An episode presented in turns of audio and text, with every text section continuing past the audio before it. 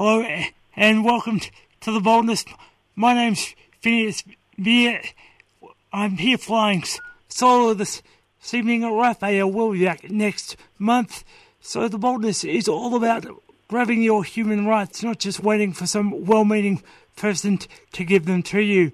Coming up on today's show, we are talking with Suresh Rajan, who is the former president of the National Ethnic Disability Alliance. And fortunately, we have Suresh on the line right now. Hello, Suresh.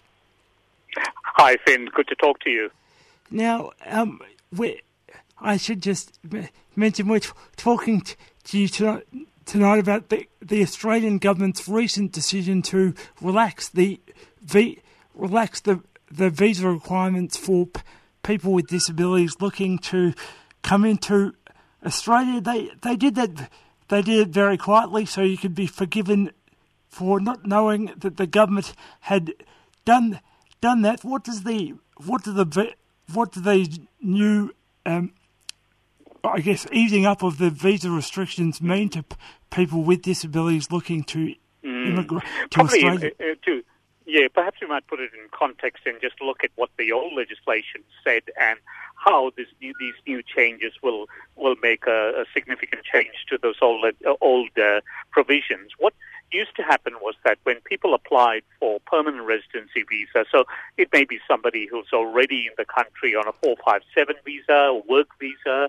a student visa, or whatever it may be, if they applied for a permanent residency visa, uh, then what would happen would be the government would look at uh, what the const- how the family was uh, constituted, and if there was any member of the family who had a health condition or a disability that uh, that would then be assessed against what was called a health waiver. So, in other words, you'd look at, let's say, I I was coming in and I uh, applied for permanent residency here.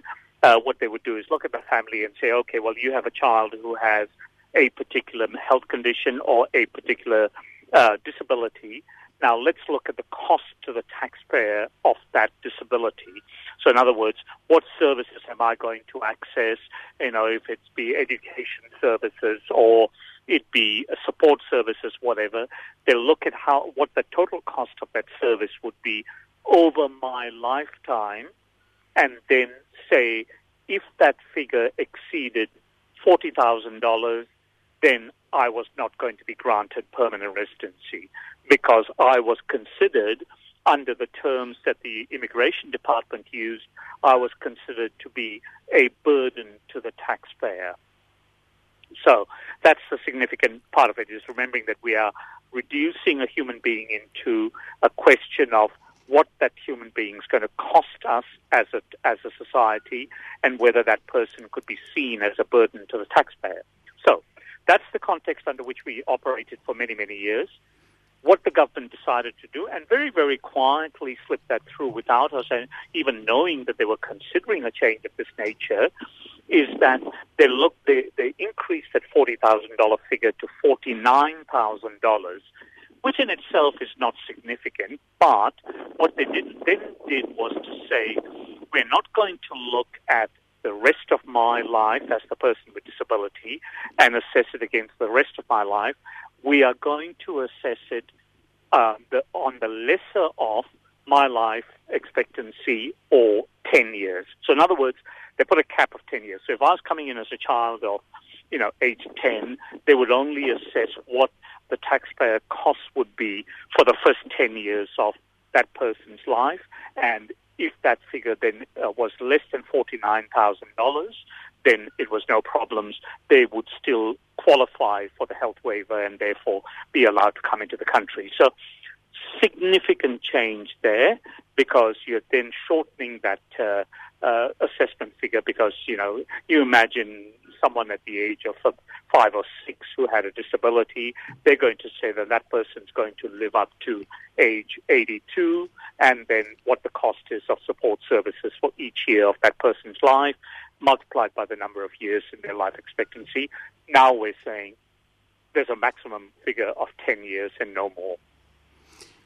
Is that going to make a significant difference to to people, or or is it mm. just is it just I, guess making the government seem like they're doing something good? Look, I think it'll make a it'll make a significant difference because um, instead of you know taking a figure uh, of an annual service and then multiplying it by 30, 40, 50 years, as it were, uh, which is what they used to do. So they were coming up with figures of you know two to three million dollars that a person was going to cost the taxpayer because they had another 30 or 40 or 50 years, in fact, some cases up to 70 years of life left potentially because their life expectancy was uh, you know going to be around about 80 and they were about 10 years old. So there's 70 years of services that we were supposedly going to be providing them. And so that was multiplied across and you had a, a horrendously large figure now it'll just be multiplied by 10 and just look at the first 10 years. The other thing that they've also done, which is quite different from what it used to be, in the past, what they would also say is that let's say the person was slightly older and they came into the country, uh, they were wanting to come into the country and they would have been eligible for the disability support pension. That was also taken as being part of the burden to the taxpayer. Now we know that what the system says is that new uh, entrants to the country are not going to qualify for 10 years for the disability support pension. And because we've got a 10 year limit on the calculation in this one, your disability support pension is not going to be taken into account as a cost either. So those two are the most significant changes that we've seen probably in the last, uh, well, that, that, that, uh, that provision of the of the legislation has been there since the Migration Act was first promulgated in 1951 or thereabouts. You know, so it's been there for about 70 odd years, and this is the most significant change we've seen, um, and it is it is going to be very, very significant for lots and lots of people. I can immediately think of the, you know, about 25 or 30 cases that I've done we've had to go and request ministerial intervention, etc. I can think of the vast majority of those people actually now qualifying for the health waiver and therefore being allowed the permanent residency visas where they weren't before. Is there still a is there, is there still a, a a problem with the the the narrative? I guess well the narrative the narrative, for want of a better t- term, of, of ca- casting uh, hmm. newly or, though, or immigrants with disabilities as as yep. burdens? Or? Oh, yeah, un- undoubtedly. Look, we, we have to move away from that that terminology. We have to get away from that. When you look at that, I mean, that is clearly a case of applying a set of rules to people with disabilities that we do not apply to anybody else. So is it in breach of the UN Convention on the Rights of Disabled Persons? Without question. But I think the, the point that you make there is very, very important. What it does is also it still retains that that consideration of human beings as a a number against which we assess you. So it's still very much a commoditization of a human being into a, a drain on our resources. So the burden to the taxpayer is still abhorrent. It's still a case of that burden to the taxpayer issue needs to be addressed and needs to be taken away from our thinking around it, but it also sets in place um, as you quite rightly point out, it sets your mindset to regard a person coming in who has a disability immediately in terms of the cost to the taxpayer, the burden to the taxpayer. So it's very commoditizing, it's very uh, demeaning, and that is still something that we will push hard against the government to to uh, change. I, I, think the other thing that we also need to be aware of, Finn, is the fact that um, in recent years, that um, uh, provision has not just been applied to people with disabilities applying for permanent residency. In recent times, we've seen it being applied to people who are coming in here for a three week visit for a conference, for example. They've been looked at in terms of saying, well, you've got a child with disability potentially you could overstay and not go back home. therefore we're not going to allow you into the country. And I, I know of numerous cases where we've gone into bat for them. So, uh, but that's very much along the lines of what exactly what you're asking. It is regarding people as a commodity that is going to cost the taxpayer and is a burden to the taxpayer rather than looking at, at the inherent humaneness about you know about about the, the person. Advocates are also suggesting, Suresh, that the that the um, tax that the that if you even with a ten year cap instead of a lifetime cap for people for children, for example, who who mm. need educational support, it's yes. that that's still going to exceed forty thousand dollars. So in effect, well, forty nine, yeah, sorry, forty nine thousand dollars. So in effect, that will mean they're ineligible to to to mm. um to to, res, to reside here. Yeah, look, I, I think that um, what we would like to see is to take that one step further and say that in addition to assessing you against a $49,000 figure, we would like to have the amount of tax that's been paid by the, the, the parent taxpayer to be taken against that figure. So, in other words, uh, assume that I'm, and we've had instances of a uh, doctor, for example, coming into to uh, Western Australia here and, and wanting to bring her child who had cancer into the country. Uh, she was going to be paying somewhere in the vicinity of about forty to fifty thousand dollars of tax per year. What we have said is that you should also take that into account when you assess the ten-year figure. Look at how much tax is paid by the parent taxpayer over the 10 years and look at the net tax benefit, net, net tax loss. So, in other words, we're, we're saying, okay, if you want to have a look at this, let's get to the bottom line of saying, what is this person actually bringing in just as much as they're taking out of the system? And, and that will be one step closer to making it a little bit more acceptable. But I agree with you, we need to review that 49,000 because when you look in terms of schooling, what they've been doing is to say, someone in, in school, um, the, the school receives ra- roughly about a, a $14,000 payment as the, educa- the, the federal education uh, funding for that person. So even on $14,000 per year, a 10 year period, you've immediately got $140,000, which is going to exceed your $49,000 cap. So, but we're saying, hey, off that $140,000, take off the amount of tax that's been paid by the parent, reduces it down to well and truly into the positive territory because there'll be more contributions coming in rather than going out. My guest tonight is Suresh Rajan. Will disability advocate. We'll, we'll be back after the, this short break with us. In fact, we're going with a song. It is from Rudely Interrupted Love You Till I Die.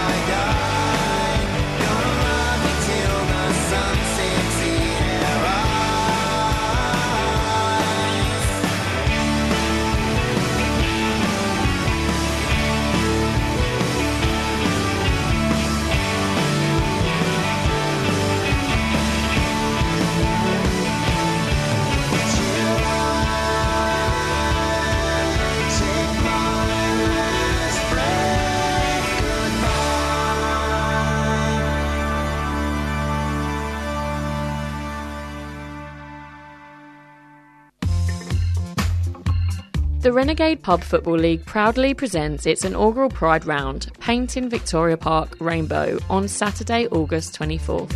Celebrating diversity in pub football, this free community event offers a laid back afternoon of gender inclusive Aussie rules football, alongside DJs and a charity barbecue. Saturday, August 24th, gates open at 12:30.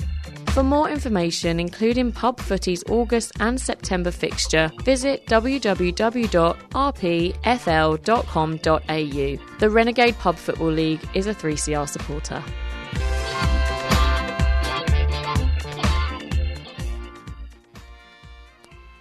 Uh, and wel- welcome back to the boldness.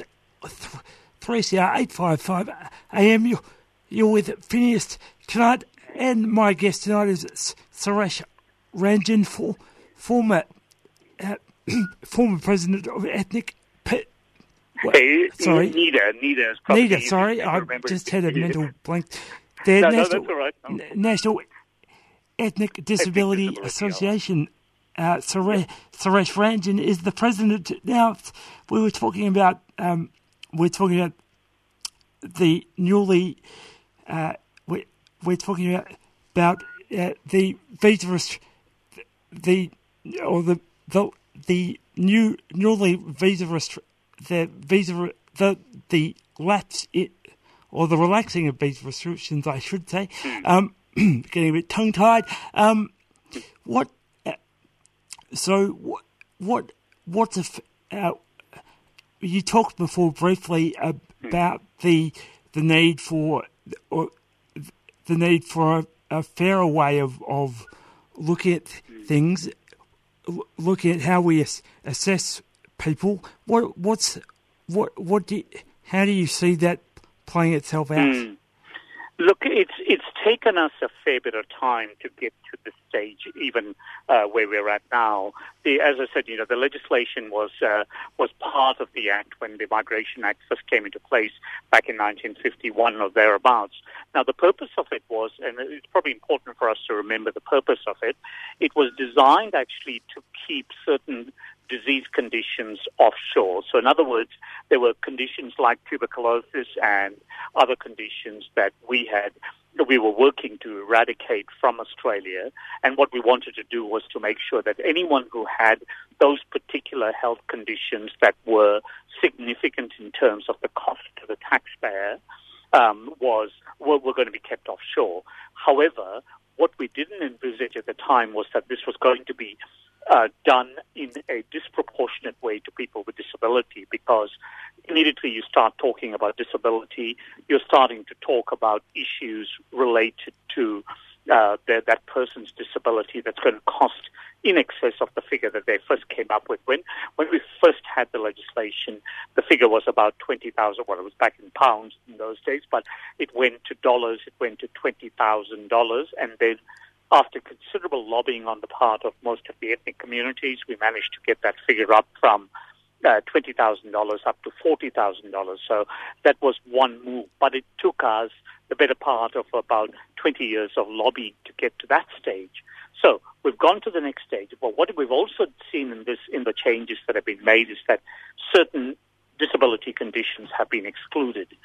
So, in other words, there are some conditions, such as uh, some neurological conditions, etc., that have actually been excluded from the uh, from the calculation and the cost thereof. You know, so uh, we we need to still get to that stage where we can distinguish properly between what is a disability and what is a medical condition, and then uh, do not apply that medical condition issues to a person with disability because that is very much in that social context of you know we, we don't we don't medicalize disability in this country we've always worked very hard not to medicalize disability so we need to continue to make sure that we distinguish between what is a disease condition and what is a uh, disability so that we do not apply this legislation to disability so we need a bit more clarity around that. We need a bit more clarity around how the calculations are done. We need a lot more awareness from the Commonwealth Medical Officer who does the calculations as to what are the costs that are involved and what is the funding that is involved as well. It's important that you recognize that you know, the, the CMO, the Commonwealth Medical Officer, recognizes that um, just because uh, certain groups do, uh, you know, are, are fall into the, uh, that uh, categorization as a disability, there's no guarantee that that particular community actually receives any funding. So therefore, there's no cost to the taxpayer. So you know, we, we have to be sure that those costs are very real. We're not just simply coming up with a figure that is based on a speculation as to how much that person may have cost. We need to have actual costs taken into account. So there's still a fair bit of work to be done. What are my chances of getting something like that through? I would hope that it's good, but it indicates that the government's actually listening to some of what we say and are hopefully starting to Im- implement some of those changes that we've been pushing for for a very, very long time. Do you think that the will the will the national disability ins- will they will the national disability insurance scheme make make it any difference? Will could they use the same could could they use the same restrictions to look at um, mm. look at uh, people who are trying to arrive into the country? Yeah, look, NDIS, uh, as it stands, does not apply to people who are non-permanent residents. So, um, you know, the NDIS does not. Uh, so, if you're a student, for example, if you're a, a work visa holder, uh, what used to be called the 457 visas, um, those people do not qualify for NDIS anyway. So NDIS uh, doesn't doesn't actually give them any funding. So and and they're not allowed to access any disability services. I mean, I spoke to a group of people the other day who uh, were uh, a, a, group of uh, migrants uh, from uh, a particular country, and, and they, amongst the, the, the 10 of them, there were probably about five of them who had children with disability. And the issue was that they were not able to access anything because they were here on the work visas, the old 457 visas, and therefore did not qualify for the NDIS. So that's something that we still need to address where people who are taxpayers, because those people who are taxpayers, they're earning money as, as a as a skilled employee here on a 457 visa. They're paying tax on that income, but they're not able to access any taxpayer funded services. So they're not able to access disability services because that's under the NDIS. They're not entitled to, to claim that. So that's still very much the case of um, discriminating against people who are with disability uh, because they're taxpayers and we're not providing the taxpayer funded service to them. It just seems rather bizarre. So they're not entitled to Medicare. They're not entitled, they have to take their own insurers. Uh, they're not entitled to uh, use any of the disability services. Um, and uh, so, they, you know, that's something we need to work with the NDIS to say, why don't we use a definition of taxpayers rather than permanent residents? If people who are here even for a short term are still taxpayers on any income they earn here. So why can't we give them taxpayer-funded services like disability services? There's, there's still a lot of work to be done in that space. And uh, we, I think we are still very much in breach of the UN Convention on the Rights of People with Disabilities. But um, it, will take it'll take a number more years of us uh, banging the drum before we'll get ch- further changes made. Is there, is there a balancing act between looking looking after the I, mm. I, guess looking at the c- convention, but also so ensuring that there there is a there there is a, a system for vetting people as they enter the country. Uh, yeah, look, I, I, I think that's very much uh, uh, is a balancing act, but I, I would I'd be happy to use the the definition of taxpayer rather than permanent resident to see whether the person's entitled to those services. Because if you're a taxpayer, you are actually contributing to the funding for that particular service. So why should you not be entitled to claim some of those services? Because you've actually paid for some of that by, by way of the taxes that you paid. So clearly, we have to be sure that, um, yes, we, we, we can vet, etc., but we can use that rather than their residency status, uh, because their residency status doesn't really tell us whether or not they're a taxpayer or because anyone who's, a, even if they're a temporary resident here, if they're deriving income in Australia, they're going to be paying tax on it. Is so therefore, sorry, yeah. Suresh, is there a, yeah. a way of, uh, just as a f- final question, is there a way we can agitate for the ch- mm. change in the system? How, how can we go about that? How can we go about Look, that? Yeah, I, I think the best way to, to do it, well, it's actually twofold the first part of it would be to, to go to your local MP and, and raise these issues as a, as a serious consideration that they need to take up and run with. But I would also be trying to make sure that I was able to give evidence uh, in Geneva for the UN con, uh, convention uh, that we, you know, the UN convention uh, people, the UN actually conducts a an assessment of how people are uh, adhering to the the, the uh, rules of the convention. So if we can get that submission through to the United Nations for them to actually assess whether or not we're in breach and how we are in breach, if we are in breach, then that gets us a long way towards saying the UN can take sanctions against us to make sure that we do comply with the legislation in the future. So that would be the way I'd be going. Get a submission through to the UN as well as having uh, your individual local member of parliament being addressed on this issue. Fantastic. Well, thank you very much for your t- time this evening, Suresh. And we'll catch up, no doubt, in the near future. Take care, Finn. Yes, these are all these are issues that are not going to go away in a hurry. I, I suspect. No, I think you're right. Just before I should tell you our next show is on September the, the 18th. Right Ra- that's a Wednesday, of course. Raphael will be back. Then coming out next, it's Grace Peeler and the team from Cantata by Lovely.